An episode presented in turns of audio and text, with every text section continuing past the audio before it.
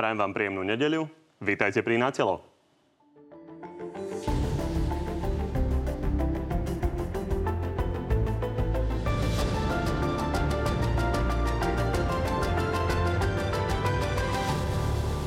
Vakcína Sputnik opäť rozhádáva politickú scénu, hoci sa ňou ani po šiestich týždňoch nikto nezaočkoval.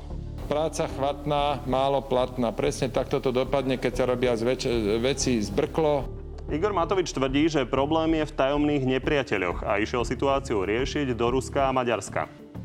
Opäť eh, som sa mohol obrátiť eh, na Viktora a pomoc prišla opäť z tejto strany. Ozvala sa aj opozícia a koalícii radí, čo má robiť s vlastným ministrom financií.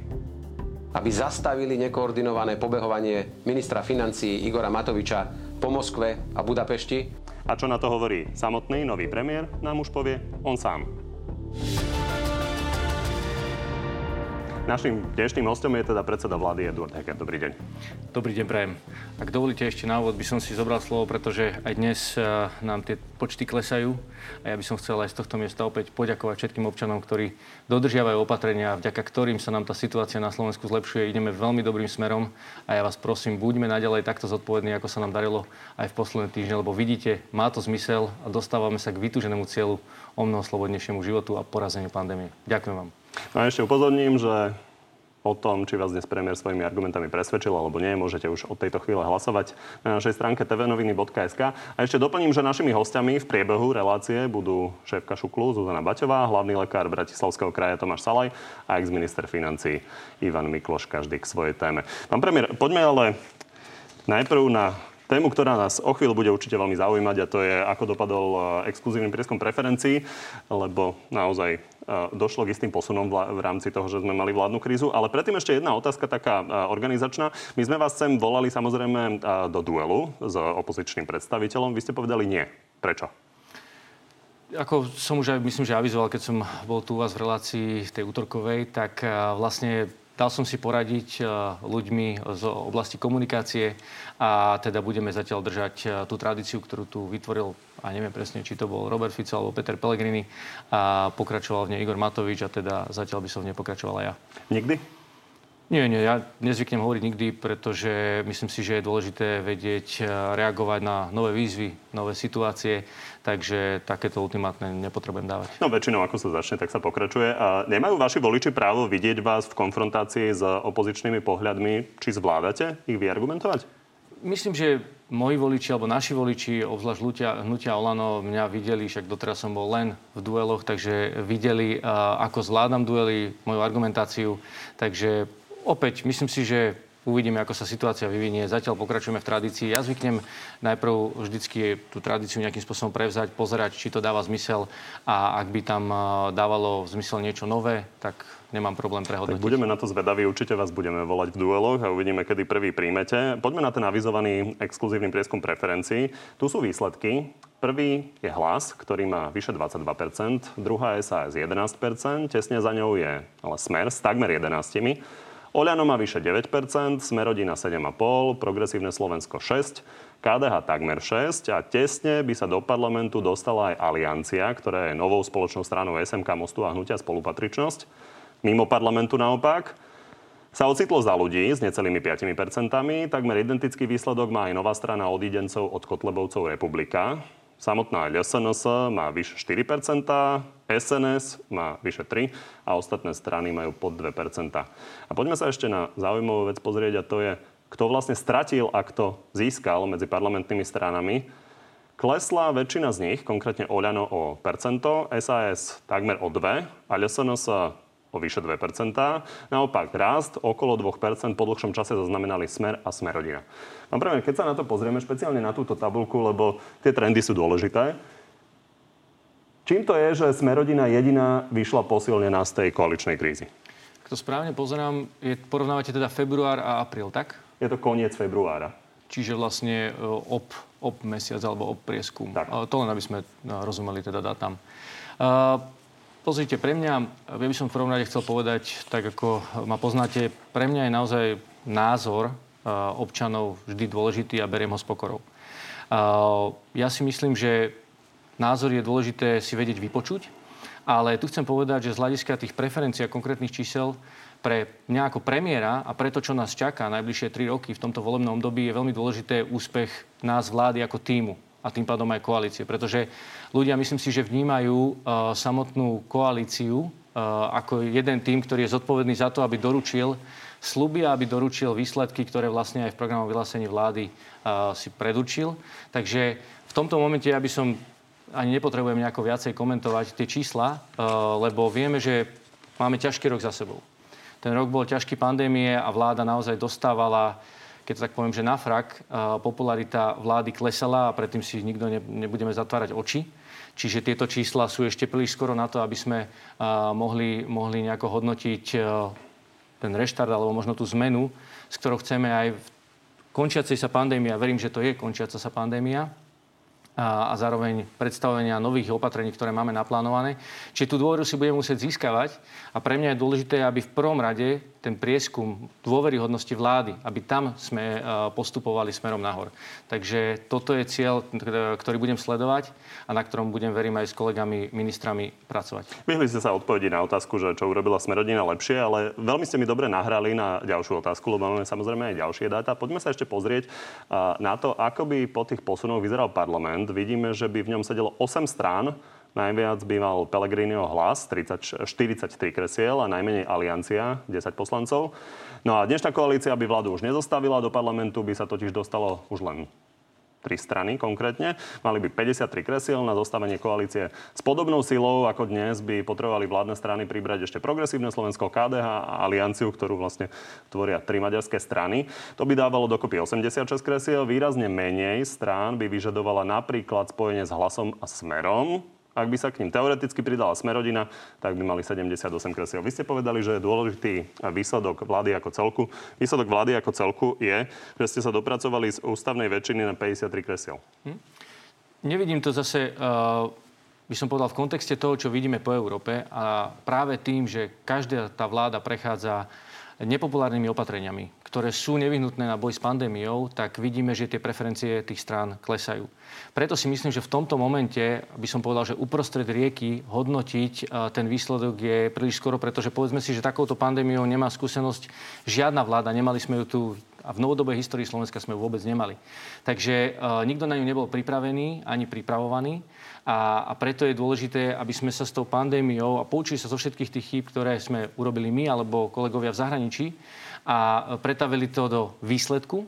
A potom samozrejme sústredili sa na naplňanie programového hlásania vlády, lebo to je úplne kľúčové. Tí ľudia od nás očakávajú výsledok a výsledky od celej tej skupiny, čiže celého týmu. A ja ako premiér vnímam vládu ako tímovú záležitosť a preto budem rád, ak sa nám podarí zvyšovať dôveryhodnosť vlády práve tými výsledkami, ja teraz nemyslím ani tak preferencií strán, ale výsledkami z hľadiska programového vyhlásenia vlády a výsledkami, z ktorých ľudia budú mať benefit, ktoré ich potešia, že konečne tá vláda niečo pre nich urobila. Dôveryhodnosť vlády radikálne klesla naozaj na prelome rokov a v každom prípade ja už len dodám, že keď sa pozrieme na okolité krajiny, ktoré ste spomínali, tak samozrejme české vládne strany, pán Babiš má problémy, klesol, ale je to neporovnateľné.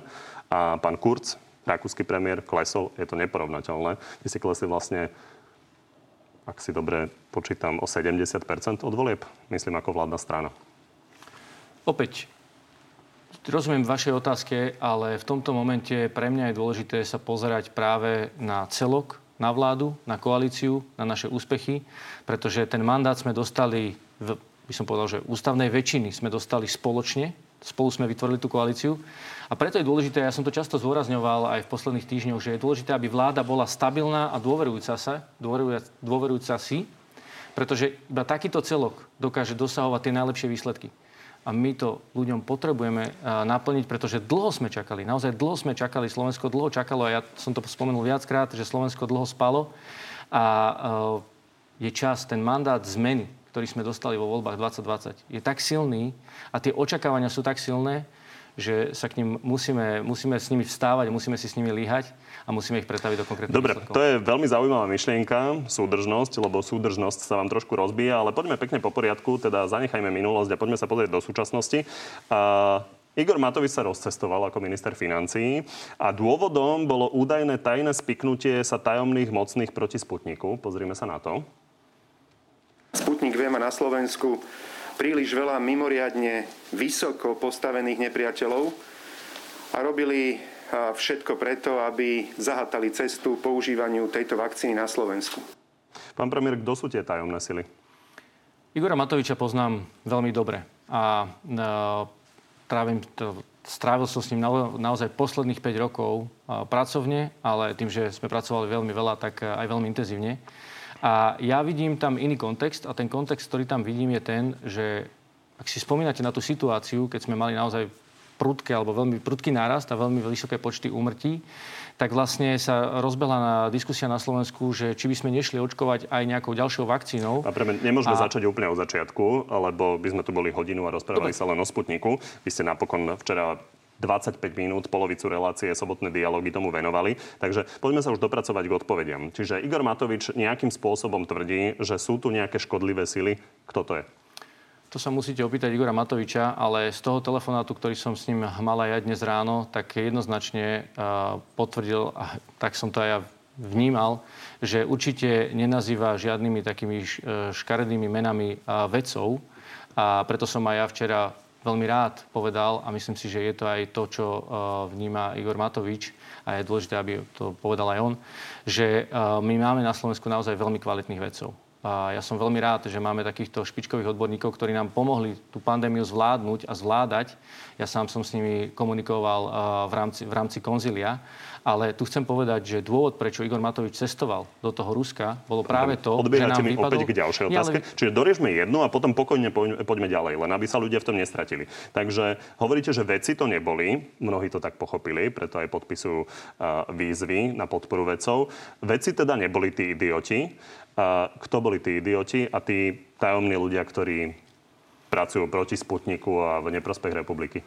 Pozrite, myslím, že tí, ktorí sledujú to politické dianie vedia, aký ťažký čas spôsobila aj téma Sputnik na Slovensku. A v konečnom dôsledku to stálo aj Igora Matoviča premiérske kreslo. Toto vôbec nie je ľahká situácia a prosím, vnímajme túto situáciu, že tu na Slovensku došlo k výmene premiéra, čo je naozaj veľmi vážny zásah do, do fungovania. Pán premiér, aby sme to nenaťahovali. Takže je možné, že tí nepriatelia sú len vymysel Igora Matoviča? Nie, myslím si, o, treba sa opýtať Igora Matoviča. Ja by som nebol prekvapený, keby tam bola vlastne taký ten potón možno aj toho sporu, ktorý tu prebiehal predtým. Čiže Richard Sulik? Tak by som to nepovedal.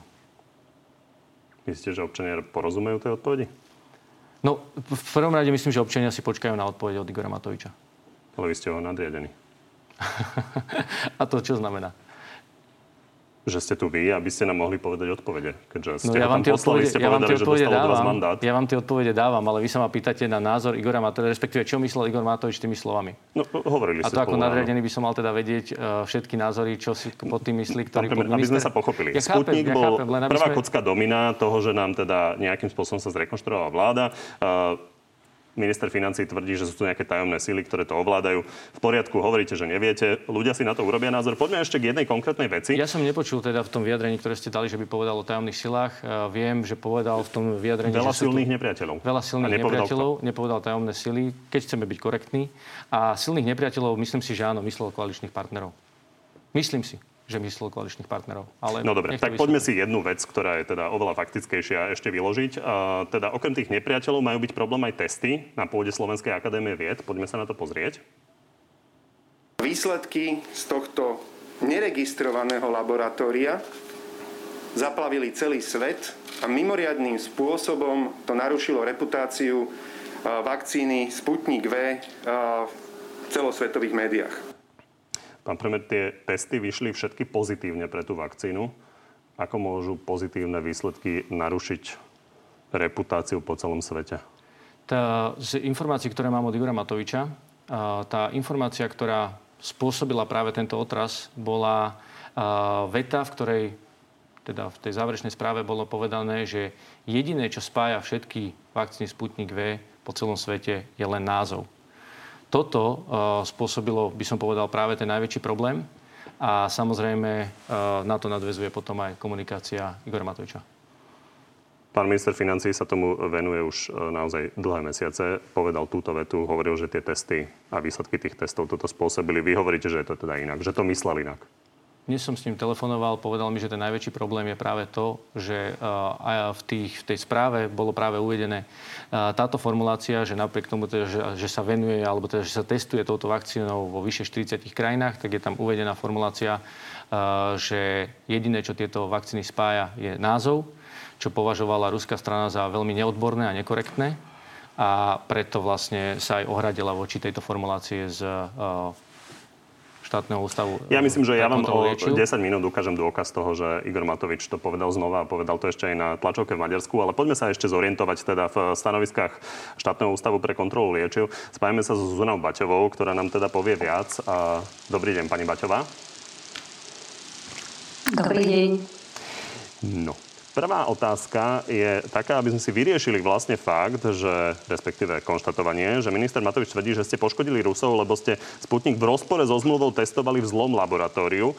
A vedelo o tom postupe ministerstvo, financ- eh, ministerstvo zdravotníctva? Mhm.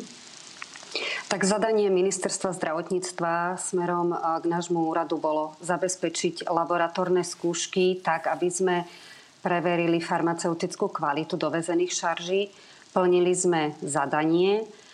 A keďže zmluva medzi výrobcom a Slovenskom je utajená, nebola nášmu úradu poskytnutá a nad e, jej dodržiavaním musí skutočne prevziať zodpovednosť ten, kto ju podpísal.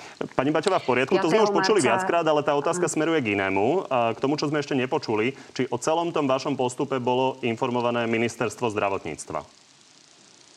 Od začiatku sme boli vo veľmi úzkej komunikácii s ministerstvom zdravotníctva a, vieme, že 5. marca ešte vtedajší pán minister poveril práve Biomedicínske centrum Slovenskej akadémie vied vykonaním skúšok a teda následne na základe tohto poverenia Šuko uzavrel s Biomedicínskym centrom zmluvu, aby mu mohol poskytnúť e, dokumenty, ako je testy vykonať a ako.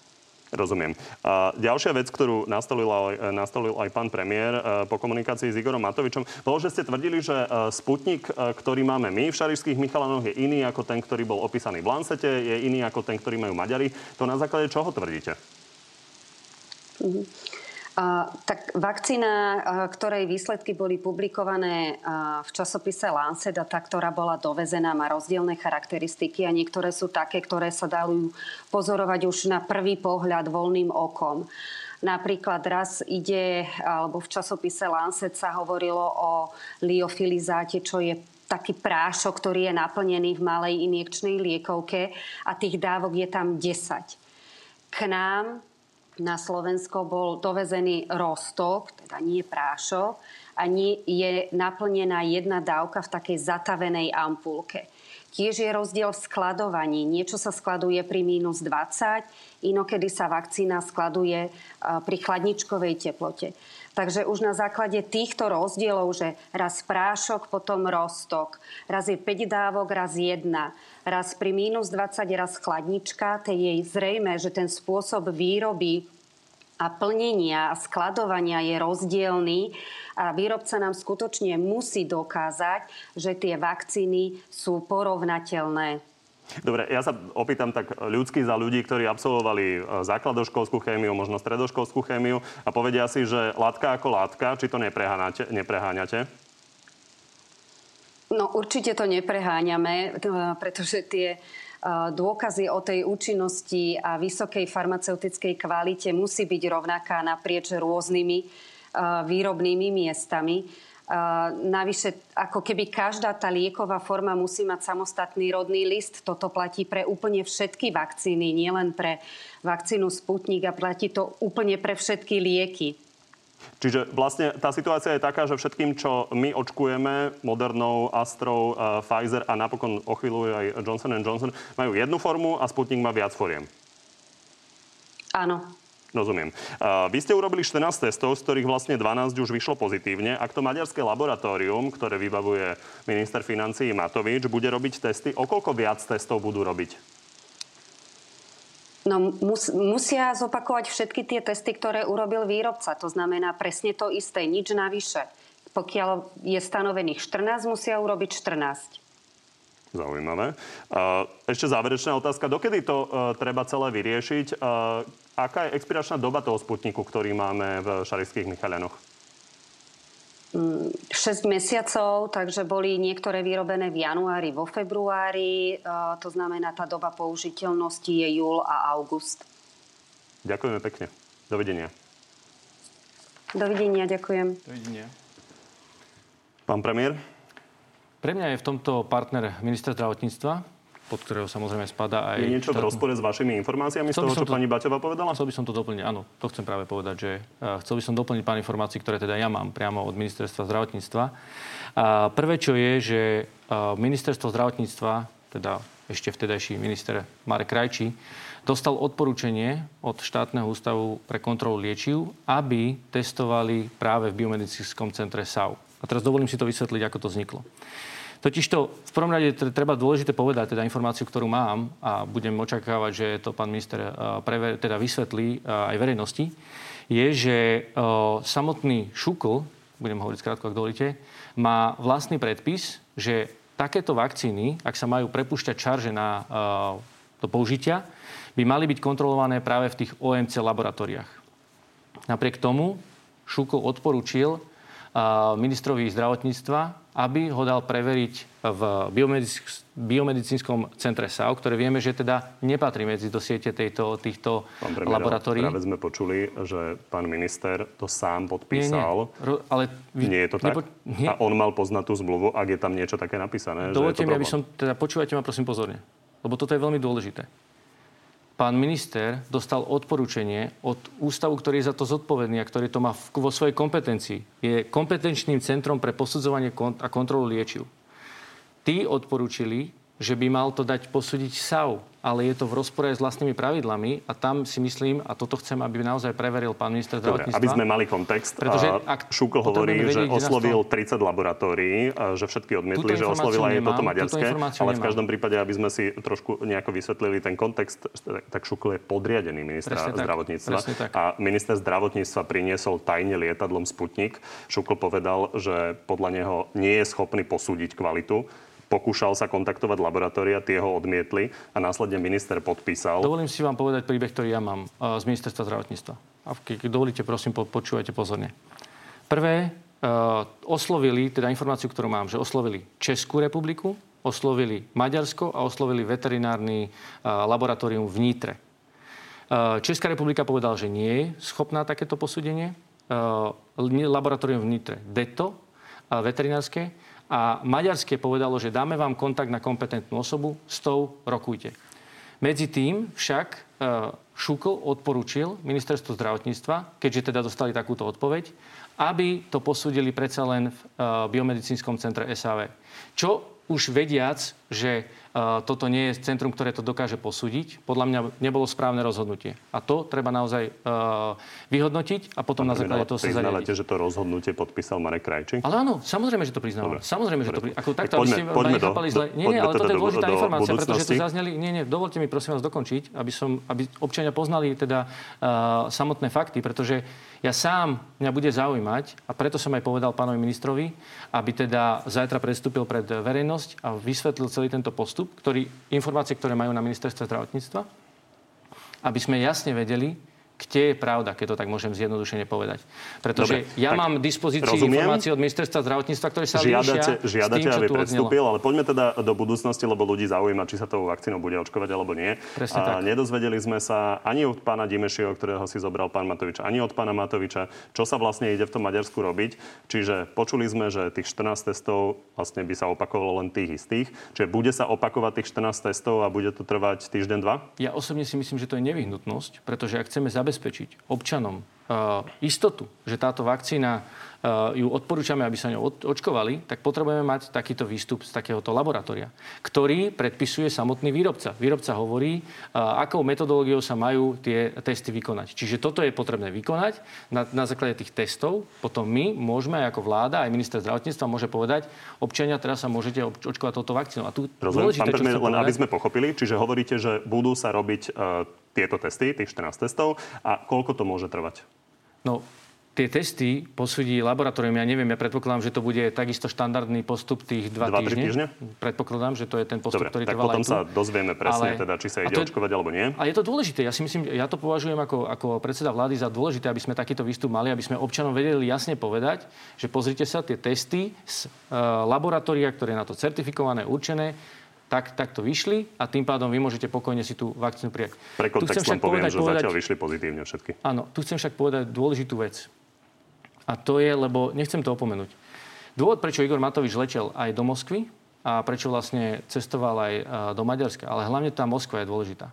Pretože pamätajme na to, že bol tu minister zdravotníctva Marek Krajčí, ktorý je dnes v parlamente a pamätajme na to, že Igor Matovič bol v tom čase premiér, ktorý mal osobný záujem na tom, aby sme pre 500 tisíc ľudí zabezpečili vakcínu, keďže vieme, že sa inova očkovať nebudú. Čiže bol jeho eminentný a osobný záujem na tom, aby tú vakcínu zabezpečil práve pre túto skupinu ľudí. A bol v osobnom kontakte práve s tým riaditeľom uh, toho fondu, ktorý to mal Rozumiem. na starosti. A preto tá kontinuita, a preto aj som nemal problém s tým, že cestoval do Moskvy a rokoval uh, s pánom Kirilom na to, aby dokončil práve úspešnosť vakcíny pre Slovensko, aby sme mohli zabezpečiť túto vakcínu pre tých 500 tisíc obyvateľov. Toto je dôležitá informácia, Už ktorú aby sme potrebujeme vnímať. definitívne uzavreli tú zdravotníckú stránku, upozorním, že naozaj Marek Krajčí mal v rukách tú tajnú zmluvu, ktorú Šukl nemal v rukách. A Ja by som ju nenazýval tajnú, lebo teda nie je tajná. Uh, to je druhá vec, ona je neverejná, ale nie je nevyhnutne tajná, lebo keď používame tie slovička, tak niekedy to tak pán premiér, čom zavádza. je rozdiel pre ľudí, či je dôležitú vec- tajná alebo verejná, keď si ju nevedia e, prečítať? Lebo je to Teda na tajná alebo. Je to, je to na dohode, myslím si, že medzi uh, ruským výrobcom a samozrejme ministerstvom zdravotníctva. Uh, poznáte mňa, poznáte nás ako Olano, my sme eh, transparentní, my nemáme problém s tým, aby veci boli zverejňované, práve naopak, ale je to samozrejme na posúdení tohto vzťahu. Dôležitú vec, čo chcem povedať, prosím, nezabúdajme na to, že momentálne na Slovensku očkujeme vakcínami vďaka Európskej komisii. Lebo my tu venujeme veľkú pozornosť diskusii o Sputniku. Áno, je dôležitá, ale Slovensko dnes má zaočkovaných vyše milión e, vpichov vďaka vakcínám, ktoré boli sprostredkované Európskou komisiou. A toto je benefit, ktorý máme aj vďaka tomu, že sme členmi Európskej únie, že nemuseli sme si my vy- dohadovať jednotlivé kontrakty, nemuseli sme si zabezpečovať prepušťanie šarží. A hovorím to presne v tom kontexte, aby sme vedeli, že dnes očkujeme vakcínami, ktoré nám zabezpečila Európska komisia. Za Dobre, ja výsledok tej zdravotnej stránky teda e, toho Sputnika sa dozvieme, hovoríte v priebehu jedného, dvoch e, týždňov, tak uvidíme a čakáme aj vysvetlenie od e, Igora Matoviča, ale poďme sa pozrieť A ešte na tú formu. samozrejme. Od pána. Poďme sa ešte pozrieť na tú formu. Igor Matovič totiž vystupoval, vy hovoríte, že s vašim poverením, ale za celé Slovensko a nejakým spôsobom komunikoval e, jeho prozby a názory. A to takýmto spôsobom chcem e, poprosiť o spravedlnenie e, nekvality zvukového záznamu, lebo je to z maďarskej televízie oni mali prioritu snímať e, maďarský preklad a nie Igora Matoviča. Počúvajme. Ale dnes poviem aj v mene všetkých občanov Slovenskej republiky, že sa cítime, áno, keď pozeráme na rýchlosť očkovania Maďarska, trošku druhotriedny. S prepáčením sa 6 týždňov hráme na to, že posudzujeme vakcínu. Prišiel som sem poprosiť o pomoc, nehambím sa za to v mene Slovenskej republiky. Pán premiér, s týmto ste spokojní? Tými výstupmi? Autentický prejav Igora Matoviča, ktorý naozaj túto misiu s Putnikom berie veľmi osobne, pretože jednak ju rozbehol a chce ju dotiahnuť do úspešného konca. Je adekvátne, aby tam bol bez prítomnosti kohokoľvek z našej diplomácie. Bol tam iba s koaličným poslancom pánom Dimešim. Dokonca tam nechceli vyslovene zobrať nášho veľvyslanca. Nie, nie je to adekvátne. Vyjadril som sa, myslím si, že na takýchto stretnutiach by mali byť zastupcovia Slovenskej ambasády. Povedal som to aj včera, hovorím to aj dnes. Dôležitú informáciu, ktorú som však dostal a určite ju budem preverovať, je, že bola tam vlastne požiadavka, alebo ak som to správne pochopil, požiadavka možno aj z maďarskej strany, alebo prozba, neviem to úplne posúdiť. Toto si určite nechám vysvetliť. A, Pán na základe prepáčte, ale zlých pán vzťahov. poslanec Dimeši explicitne povedal vo vysielaní Markízy v piatok, že uh, zostavu delegácie určuje host. To povedal pán Dimeši, váš poslanec. Určuje host? Ako myslíte teda... Svojej delegácie. Áno, no jasné, jasné. Určite súhlasím a preto si... Tým povedal- prečo tam neboli slovenskí diplomati. Áno, však ale preto som povedal, že je to nesprávne. Myslím si, že slovenskí delegáti by mali byť vždy v danej krajine, uh, alebo zástupcovia slovenskej ambasády by mali byť vždy v danej krajine prítomní na takýchto stretnutiach. Je to úplný štandard. Na druhej strane dostal som informáciu od uh, Igora Matoviča, že tam bola vyslovená alebo spochybnená možno uh, nejaká dôvera, čo treba určite preveriť, lebo to je závažná informácia. Ak by niečo takéto bolo, tak to treba určite preveriť. A vy pochybujete o tej dôvere v slovenskú diplomáciu? No, Práve teraz som povedal, že to treba preveriť. Ak takáto informácia, mám čerstvú informáciu od uh, Igora Matoviča, tak to, to určite budem Môžete dvihnúť telefón a zavolať pánovi Kočokovi. Čiže ano? máte nejakú obavu, že máme nedôveryhodnú ambasádu v Maďarsku? Ja takúto obavu nemám momentálne, ale dostal Preto? som informáciu od Igora Matoviča a preto si ju preverím. Ale, tak ako som povedal, platí to, že takýto postup by nemal byť. Tie inštitúcie sú tam na to, aby nás reprezentovali, aby nás zastupovali, aby poskytovali servis akékoľvek delegácii a preto by mali byť účastné. Je to štandardný protokol a myslím si, že bola chyba, že tam neboli. Aby sme to uzavreli, už sa to nestane v budúcnosti pri ďalšej ceste. Verím tomu. Je to na vás. Áno. Dobre. Poďme teda od vakcín samotných k organizácii očkovania. A ideme sa teraz naživo pozrieť do najväčšieho očkovacieho slovenského centra na Národný futbalový štadión za Tomášom Salajom, hlavným lekárom Bratislavskej župy a vlastne človekom, ktorý je zodpovedný za toto očkovacie centrum. Pán Salaj, dobrý deň. Dobrý deň.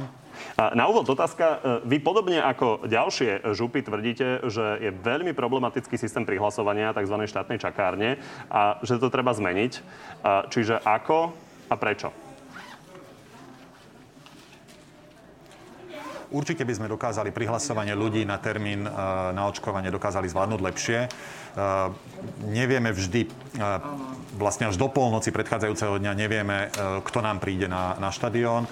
Nevieme ho tým pádom osloviť priamým mailom s informáciami, kde sa dá parkovať, ako, ako sa k nám dostane, ako sa má na to pripraviť. Nevieme optimalizovať napríklad príchod ľudí na štadión, ak sú z rovnakej domácnosti a dostanú termín jeden na piatok, druhý na nedelu, tak musia prísť na dvakrát. Všetky tieto veci by sme dokázali optimalizovať a dávať lepší servis ľuďom, ktorí sú pozvaní na očkovanie. A zrejme by sme sa aj vyhli tom takým nejakým e, problematickým, napríklad ako bola fáza jedna, problematickým pozývaniam ľudí, alebo by sme si ich dokázali overiť ešte skôr, než prídu na štadión. Ešte jednu organizačnú vec, teraz v ilustračných e, záberoch vidíme práve striekačky a striekačky boli vlastne od začiatku spustenia očkovania témou. Vy máte už dnes všetok materiál ten najvhodnejší na očkovanie? Zabezpečil to štát? Štát úplne nie. My máme tento materiál zabezpečený, lebo sme si ho zabezpečili sami. Veľkokapacitné očkovanie sme začali pilotne testovať 27. februára a hneď po tom prvom víkende som na spoločnom Webexe s ostatnými župami a s ministerstvom zdravotníctva povedal, že moja skúsenosť z toho prvého víkendu je, že keď používate takéto striekačky, to sú tuberkulinky, trojdielne striekačky s malým mŕtvým priestorom, tak dokážete z tých vialiek AstraZeneca namiesto desiatich urobiť až 12 dávok. To znamená, dokážete zaočkovať až 12 pacientov namiesto desiatich, na ktorých je počítaná tá vialka. To znamená o 20 viac ľudí, ako, ako nám príde vakcín, čo nám umožnilo e, vo veľkom robiť náhradnícke zoznamy. E, oznámil som to ministerstvu, že by toto bolo veľmi dobré, keby všetky vakcinačné centra pracovali s takýmito injekčnými striekačkami, s chýrany. No, e, Takýto pokyn, bohužiaľ, tie ostatné vakcinačné centrá nedostali. Viacere si kúpili nesprávne striekačky, štandardné dvojdielne striekačky No a keď sme požiadali ministerstvo, teda ministerstvo sme nepožiadali, ministerstvo nám ponúklo, že nám zabezpečí nákup striekačiek, napísali sme, aké striekačky a ich by sme chceli. Je pravdou, že nám doniesli pár aj takýchto. Polovičku zásielky sme dostali týchto striekačiek, ale polovičku zásielky sme dostali týchto striekačiek. No a rozdiel medzi týmito dvoma striekačkami je, že s týmito urobíte 10 dávok z tej viálky, 10 z 10, z týchto urobíte 12 z 10. Rozumiem. O mnoho ťažšie sa stláča ten piest a ešte vám to trošičku bublinkuje. Sestričky, keď to dostali na chvíľku do ruky, tak povedali, že s týmito striekačkami striekať nebudú, teda e, pichať nebudú a tieto striekačky, opakujem, zabezpečujú o 20% viac zaočkovaných ľudí. Dobre, ďakujem pekne. Dovidenia dovidenia. Pán premiér, a striekačky je relatívne jednoduchá vec na to, aby sme zvýšili teda ten počet e, zaočkovaných dávok. E, chýranu máme na území Slovenska. Dokedy budeme mať zabezpečené to najlepšie, čo je na trhu z hľadiska očkovania? Ja dúfam, že okamžite, ako ak toto je problém, tak ho treba okamžite odstraniť. Čo sa týka organizácie toho očkovania, nehovorí to len pán Salaj, ktorý teda je z tábora župana Drobu, ktorý je z SAS, ale napríklad aj vaša županka pani e, Jurinová zo Žiliny e, ide organizovať vlastný systém. Pán Vyskupič, bratranec pána Matoviča sa ozval, že naozaj ten systém nie je vyhovujúci. Necháte to na župy? Nie, čo, tá diskusia je úplne jasná. Ako, pozrite, ja som to hovoril veľakrát aj pri predstavovaní samotnej čakárny. My potrebujeme ľuďom zabezpečiť čo najvyšší komfort. A tu je dôležité si uvedomiť, a Ja som toho zástancom, a veľakrát som to aj spomenul. Tu je dôležitá spolupráca samozprávy a štátu, čiže a aspoň pokiaľ mám informáciu, tak spolupracujú na tom aj práve pri čakárni, sú zastupcovia aj samozprávy, aj žúb na to, aby sa tá aplikácia urobila čo najlepšie. Áno, žneme trošku z dedictva, ktoré sme ako infraštruktúru tu zdedili, ale v každom prípade to treba odstrániť v spolupráci. Tu nie je dôvod, aby sa tu pretekali jedni s druhým, keď spojíme sily. A oni doplňujú to, čo štát nedokázal urobiť. Áno, počujem, čo hovoríte a hovorím, že to treba odstrániť. Oni Presne hovoria, tak. že chcú tie doplnkové zoznamy robiť sami. Župy. No. Pozrite, ak to bude efektívnejšie, nie je problém. Hľadajme najlepšie riešenie, ale dôležité je, aby sedeli za stolom. Toto má pán minister pred sebou ako novú výzvu. Viem o tom, že už sa o to zaujímal celý týždeň od nás, od svojho nástupu čiže týždeň v úrade a už to riešil veľmi intenzívne. Rozumiem, ale pán Krajčí a... sa celý čas o to zaujímal a výsledok bol, to bolo NCZT, čo je opäť jeho podriadená organizácia a za celé týždne sa to nedokázalo sprevádzkovať tak, aby to a bolo teraz spokojné. sa to musí veľmi rýchlo sprevádzkovať. Dobre, tak uvidíme kedy. A poďme sa dotknúť ešte uvoľňova- uvoľňovania. A čo sa týka uvoľňovania, povedali ste včera, že 19. apríla môžeme očakávať, že by sa otvárali nielen obchody, ale napríklad e, aj ďalšie prevádzky, kde sa dá zachovať respirátor, e, teda s zakrytím e, horných aj dolných uh, dýchacích ciest. Uh, čiže máme čakať, že sa otvorí čo všetko od 19. apríla. Áno, tá zvedavosť je veľmi veľká a to je dobré. Vy ste spomenuli kaderníctva explicitne. Ešte niečo vám napadá? Takto, ja to vysvetlím, aby bolo úplne jasné. Predstavte si uzavretý priestor, akýkoľvek. Nech je v tom priestore čokoľvek. Ak sú dodržané jednoduché parametre, a to je, že musíte mať na ústach respirátor, teda pardon, na nose a na ústach respirátor a musí byť dodržaná hustota ľudí v danom priestore, čiže nejaký, povedzme, jeden človek na istý počet metrov štvorcových, v takom prípade je irrelevantné, aký je to priestor, toto bude hlavné pravidlo. Takto, takýmto smerom smerujeme práve v tých úprave možno tých pravidel, aby to bolo jednoduché, aby to bolo zapamätateľné, aby si to aj občan mohol vyhodnotiť, že keď príde do nejakého priestoru a bude vidieť na dverách tabulu, kde bude napísané, do tohto priestoru môže vstúpiť 10 ľudí. On vôjde a vidí, sú tu traja, je to bezpečné. Sú tu 15? No asi niekomu zavolám, že niekto to porušuje pravidlo a je to už nebezpečné. Čiže masáže, kozmetičky, tam, kde sa dá zachovať respirátor, s tým, že nejaký počet klientov to bude zrejme teda otvorené 19. apríla?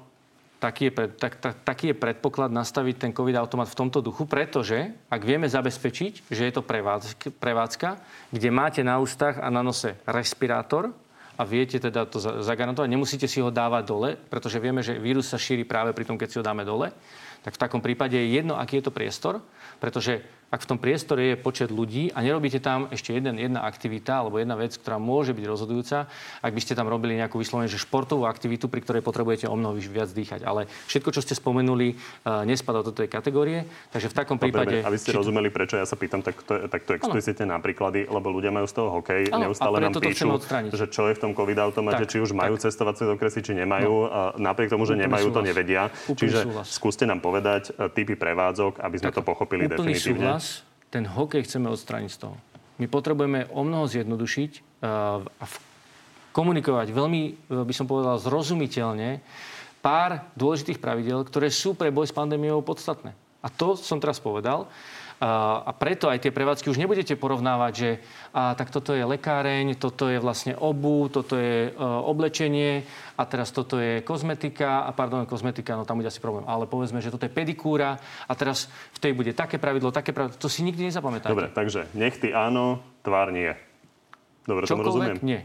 To pravidlo bude, môžem si nechať respirátor na nose a na ústach? Môžem. Dobre. Respektíve musím a nepotrebujem si ho dať dole. Vymenovaniu sa asi nedopracujeme, tak to nebudeme Nie, takto, skúšať. Aby som to zjednodušil. Uh, tá presná odpoveď príde aj výsledkom pandemickej komisie. Veď o tom nerozhodujem ja, o Dobre, tom rozhoduje koleso. Ale toto, toto je cesta, ktorú sa chceme vydať, aby to bolo naozaj zrozumiteľné pre občanov, aby sme odstránili ten hokej, ktorý ste povedali. Dobre, uh, poďme sa dať ešte na inú tému, lebo toto je jedna fáza uvoľňovania, ale my keď ano. sa pozrieme na aktuálne čísla, tak máme 2396 hospitalizovaných za dnešný deň, čo znamená, že my vlastne zostupujeme o ďalšiu fázu nižšie, lebo je to pod 2500 hospitalizovaných pacientov tak. s podozrením na COVID. Čo majú ľudia presne čakať? Ako opatrní budete, lebo napríklad v tej ďalšej fáze je napríklad aj uh, re, terasy reštaurácií a, a ďalšie veci. Čiže uh, tieto parametre plníme už dnes. Majú čakať, že je možné, že 19. apríla rovno ohlásite, tak ako je v COVID automate napísané, že o dva týždne bude ďalšie uvoľňovanie, alebo budete oveľa opatrnejšie a budete chcieť čakať? Ďalšia dôležitá vec. Pýtate sa dobre, pýtate sa skoro. A poviem prečo. Pretože ja vám dnes môžem povedať nejaké náznaky a ľudia si môžu povedať, však premiér to povedal, už je rozhodnuté. Nie, nie, tak to nie je.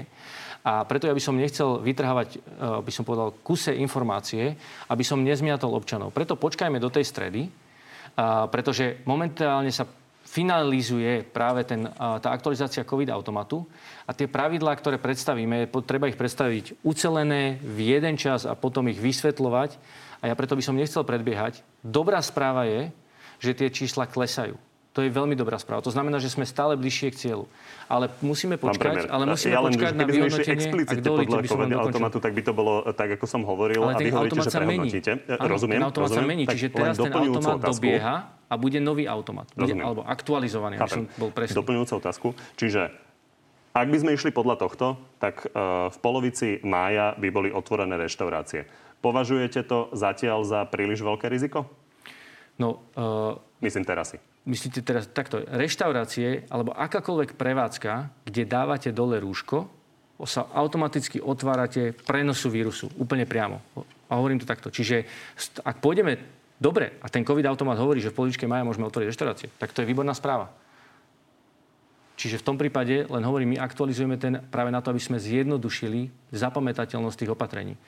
My dokonca rozmýšľame aj nad tým, že keď pôjdeme dole, tak tie opatrenia by sa mohli uvoľňovať aj rýchlejšie ale opäť nechcem predbiehať, pretože... Čiže možno tam eh, nebude tá dvojtýždňová lehota, kedy tak, treba ale počkať prosím, počkajme si na, to, na tú stredu. Okay. A dôležité je, dôležité je ešte povedať, že počkajme si na to, v najbližších dňoch budeme vidieť, ako nám dopadla Veľká noc. To je úplne kľúčové. Poďme sa pozrieť ešte aspoň krátko na ekonomiku. Začneme pohľadom ex-ministra financí Ivana Mikloša, ktorého pozdravujem. Dobrý deň.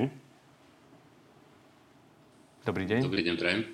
Pán Mikloš, vás väčšina ľudí má asi zadefinovaného ako toho, kto chce skôr škrtať v rozpočte. Teraz hovoríte, že je dobrý nápad naliať do ekonomiky nové 100 milióny. Prečo je to dobrý nápad napriek tomu, že to budeme musieť platiť potom na daniach ďalšie roky? Áno, nehovorím to len ja, hovorí to, myslím, väčšina ekonómov. Jednoducho preto, že dôsledky dnešnej nepomoci alebo nedostatočnej pomoci E, dôsledky a náklady tejto nedostatočnej pomoci budú väčšie ako náklady tých peňazí, ktoré tam dnes nalejeme. A tie negatívne dôsledky nedostatočnej pomoci budú v tom, že skrachuje príliš veľa podnikateľov, príliš veľa živnostníkov, zvýši sa nám nezamestnanosť. Prepad ekonomiky bude veľa hĺbší, ako by bol, ak by táto pomoc bola poskytnutá. A to, že hovoríme aj ja, že tá pomoc je nedostatočná, to vyplýva najmä z toho medzinárodného porovnania, pretože v priemere v Európskej únii krajiny dali, čo sa týka priamých nákladov, teda bez odpustenia alebo bez odkladu e, odvodov alebo úverov, v priemere dali európske krajiny okolo 5%, my sme dali 2,5 až 3%. Čiže v slovenských podmienkach 1% HDP je zhruba 1 miliarda eur. Takže aj z toho vyplýva, že tá priama pomoc by zrejme mala byť e, väčšia a najmä rýchlejšia, aby tie negatívne dôsledky pomalej alebo nedostatočnej pomoci neboli väčšie ako náklady s tým spojené. Tá miliarda eur je podľa vás rozumná e, suma, ktorá by sa dala investovať? Áno, myslím si, že okolo tej miliardy, to by sme stále ešte boli pod priemerom Európskej únie, ale aspoň by sme sa tomu priemeru priblížili. Je pravda, že si nemôžeme dovoliť dávať viac, ako je ten priemer a možno ani ten priemer, pretože hlavný, hlavnou príčinou toho je, že za 12 rokov vlád Smeru sa slovenská ekonomika zdevastovala a že jednoducho sme v dobrých časoch si nevytvorili ten bankúš, ktorý si iné krajiny ako napríklad Nemecko alebo Česká republika eh, vytvorili. Tak vám ďakujem. Pán premiér pokývával Ďakujeme. hlavou, tak uvidíme, čo na to povie. Dovidenia. Dovidenia. Dovidenia.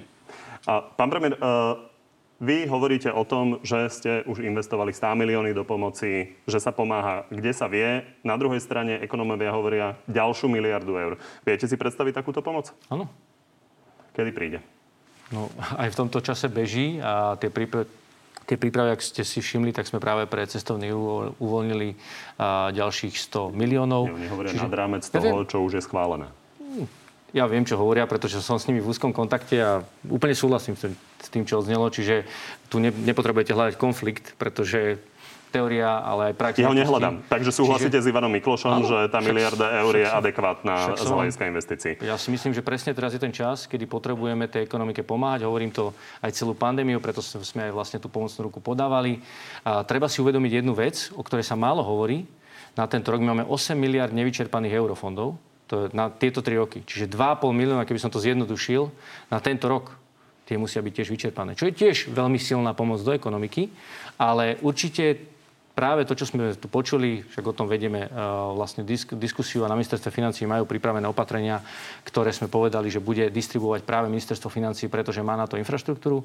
Takže ja s týmto vôbec nemám problém, čo tu zaznelo. Bolo by asi žiaduce, aby aj v pláne obnovy, nielen v tých eurofondoch, ktoré máme, ktoré máme, ale aj v tom ďalšom balíku sa zhodlo ministerstvo financí s ministerstvom hospodárstva. Poďme sa len pozrieť na aktuálne vzťahy ministra hospodárstva a ministra financí. Kolega nikomu nevynadal do posterov, takže bol všetko v poriadku. Som nepočul dobre. Kolega, budem to citovať, nikomu nevydal, nevynadal do poserov, tak je všetko v poriadku. Zvládnete to napriek týmto vzťahom? Musíme. Možno ešte doplňujúcu otázku, ktorú sme neuzavreli. Igor Matovič už v ďalších témach okrem Sputnika nebude zasahovať ostatným do e, ich rezortov? Ja chápem túto otázku. Ja myslím, že nie. Myslím, že nie. Ten Sputnik je naozaj osobná záležitosť Igora Matoviča, ktorý jednoznačne chápal tú potrebu a potreboval a chcel to dokončiť, pretože bol jedinou osobou, ktorá to dokončiť dokáže. Mal práve tú priamu väzbu tým partnerom rokoval od začiatku, chcel doniesť tých 500 tisíc Toto je veľmi dôležité. Ja sa Čiže nepýtam na to, že, odpovedal som, že, že čo si som myslíte, ale že povedal či som, zabezpečíte že... ako jeho nadriadený vo vláde, aby sa si nevybral napríklad tému z ministerstva školstva a nešiel tu mm. riešiť, či toto máte vyriešené. A čo som vám povedal? Hovoríte, že myslíte, že nie. No, povedal som, že to zabezpečím a že to myslím si, Dobre. že sa to nebude diať, áno. V konečnom dôsledku je to úloha premiéra. Poďme teda na záverečnú tak, rubriku. Viete, no a konkrétne odpovede. Nech sa páči. Áno, nie zvládnete? Skúsim. Časť vašich poslancov nahnevalo, že vo vrcholiacej vládnej kríze prezidentka priamo vyzvala Igora Matoviča na demisiu. Urobila podľa vás chybu? Myslím si, že áno. Vakcína AstraZeneca vyvoláva aktuálne u ľudí obavy. Vy by ste sa ňou bez strachu dali zaočkovať? Zvažoval som to. Sa zaočkovať AstraZeneca. Ja som ešte nie zaočkovaný. Ale či by ste sa bez strachu dali zaočkovať? No, áno, áno. Však preto som povedal, že som to zvažoval, ale teda ešte neprišiel na mňa rád, takže... Takže dáte sa? Zaočkovať? Určite sa tam zaočkovať. AstraZeneca? To neviem, ale akože hovoril, že práve v čase, keď tá diskusia bola, ja som aj ako poverený minister zdravotníctva vlastne zabezpečoval všetky informácie, zvažoval som to. Áno, viem si predstaviť, že sa zaočkujem AstraZeneca. Ak by bolo opozičné referendum úspešné a prišlo by na ňa zahlasovať nadpolovičná väčšina občanov, mali by poslanci Oľano dvihnúť za predčasné voľby ruku? Referendum uh, my rešpektujeme. Čiže to je dôležité povedať, ale tam treba aj povedať, že či to referendum za predčasné voľby je uh, správna, uh, správna cesta. To je áno, nie. Ak bude no, úspešné, áno, nie. Však som povedal. Aha, tak ja som to nepochopil, diváci si urobia názor. Dobre. My volano vždy rešpektujeme referendum. Pán premiér, ďakujem, že ste prišli. Ďakujem pekne a pekný deň prajem. Že ste boli s nami, ďakujem aj vám. No a ako vždy, v útorok popoludní máme pre vás na TV novinách naživo, na Telo Plus, tento raz Borisa Kolára. Príjemný zvyšok nedele. thank you